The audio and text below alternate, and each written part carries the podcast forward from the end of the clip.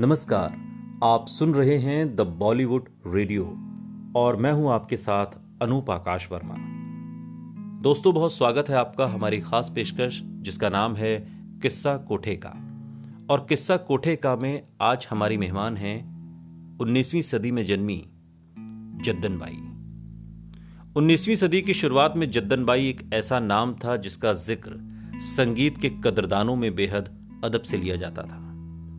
इनका एक परिचय ये भी है कि ये फ़िल्म एक्ट्रेस नरगिस की माँ और संजय दत्त की नानी थी। गायिका, म्यूज़िक कंपोजर, अभिनेत्री और फ़िल्म मेकर जैसे अलग अलग मुहाज पर इन्होंने खुद को साबित किया।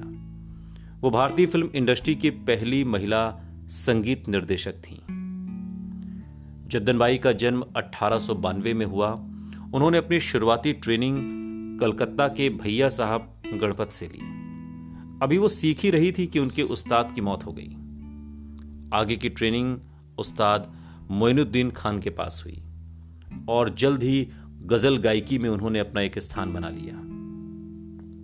कोलंबिया ग्रामोफोन कंपनी ने उनके रिकॉर्ड्स मार्केट में उतारकर उन्हें बच्चे बच्चे की ज़ुबान पर चढ़ा दिया।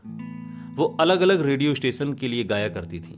साथ ही रामपुर, बीकानेर, ग्वालियर, कश्मीर, इंदौर, जोधपुर जैसी रियासतें उन्हें अपने यहाँ महफिल सजाने की दावत दिया करती थी।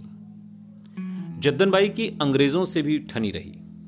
अपनी समकालीन गायिकाओं में सबसे ज़्यादा अंग्रेज़ों के छापे जद्दनबाई के घर पर पड़े। उन्हें शक था कि वो क्रांतिकारियों को पनाह देती हैं। कहा जाता है कि अंग्रेज़ों के दबाव की वजह से उन्हें दाल मंडी की गलियाँ छोड़नी पड़ी। जद्दनबाई एक मामले में बड़ी प्रगतिशील साबित हुई। बदलते समय की नब्ज पहचान कर उन्होंने अपनी बेटी के लिए एक अलग, आसान और असरदार करियर चुना। न सिर्फ़ चुना, बल्कि उसकी दशा और दिशा निर्धारित की। नरगिस को उन्होंने अपनी गाने बजाने की दुनिया से दूर रखा और अंग्रेज़ी की तालीम दिलवाई। मंटो, पृथ्वीराज कपूर, महबूब खान जैसे आला दर्जे के लोगों के साथ उनकी सोहबत सुनिश्चित की। नरगिस के फिल्मी करियर को उन्होंने बेहद सावधानी से आगे बढ़ाया। साल 1935 में आई फ़िल्म तलाशे हक में उन्होंने संगीत भी दिया और इस फ़िल्म में कोठे पर फिल्माए गए कुछ गीतों में अभिनय भी किया। लेकिन संजय दत्त की नानी और नरगिस की माँ, यानी कि जद्दनबाई का निवास यूँ तो कई जगहों पर था।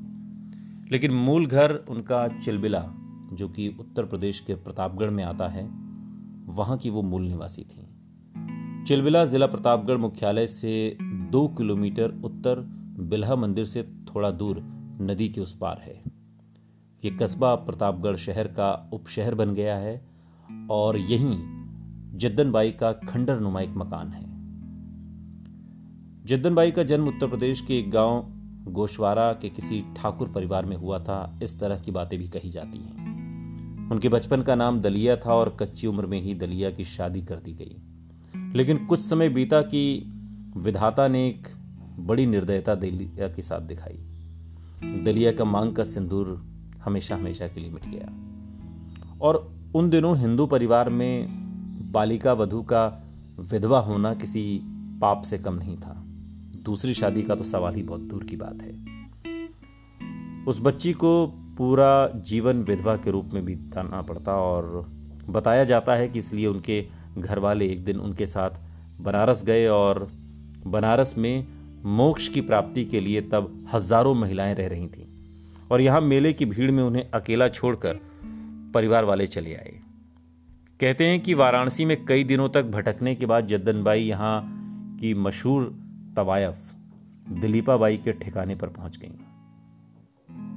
दिलीपाबाई ने इनको आश्रय दिया। दिलीपाबाई चूँकि जाति से ब्राह्मण थीं और इस तरह दिलीपाबाई की दत्तक पुत्री होने की वजह से जद्दनबाई को ब्राह्मण विधवा कहा गया।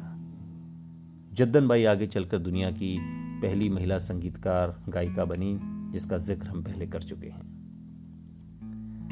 जद्दनबाई का गाया हुआ एक गाना, लागत करेजवा में चोट आज भी लोग दिल थाम कर सुनते हैं। जद्दनबाई अपने जवानी के दिनों में बहुत खूबसूरत थी। बनारस में चौक थाने के पास जद्दन की महफिल सजती थी।